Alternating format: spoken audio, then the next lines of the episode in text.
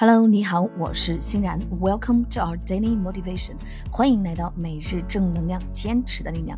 新的一天，新的自己，加油！OK，今天的这一句高能英语是：Life is an experience, let ourselves be in charge of it。生活是一种经历，让我们自己来掌握它。OK，Life is an experience, let ourselves be in charge of it。 好的，让我们注意两个地方。第一个，经历，experience，experience，掌握，be in charge of，be in charge of。OK，让我们把这句话分成两部分来记忆。首先，第一部分，生活是一种经历。How to say in English？Life is an experience.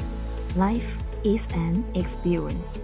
OK，第二部分，Let ourselves be in charge of it. Let our service be in charge of it. OK，让我们把整句话慢速版记忆三遍。第一遍，Life is an experience. Let our service be in charge of it. 第二遍，Life is an experience. Let our service be in charge of it.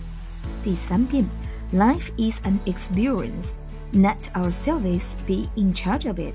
生活是一种经历，让我们自己来掌控它。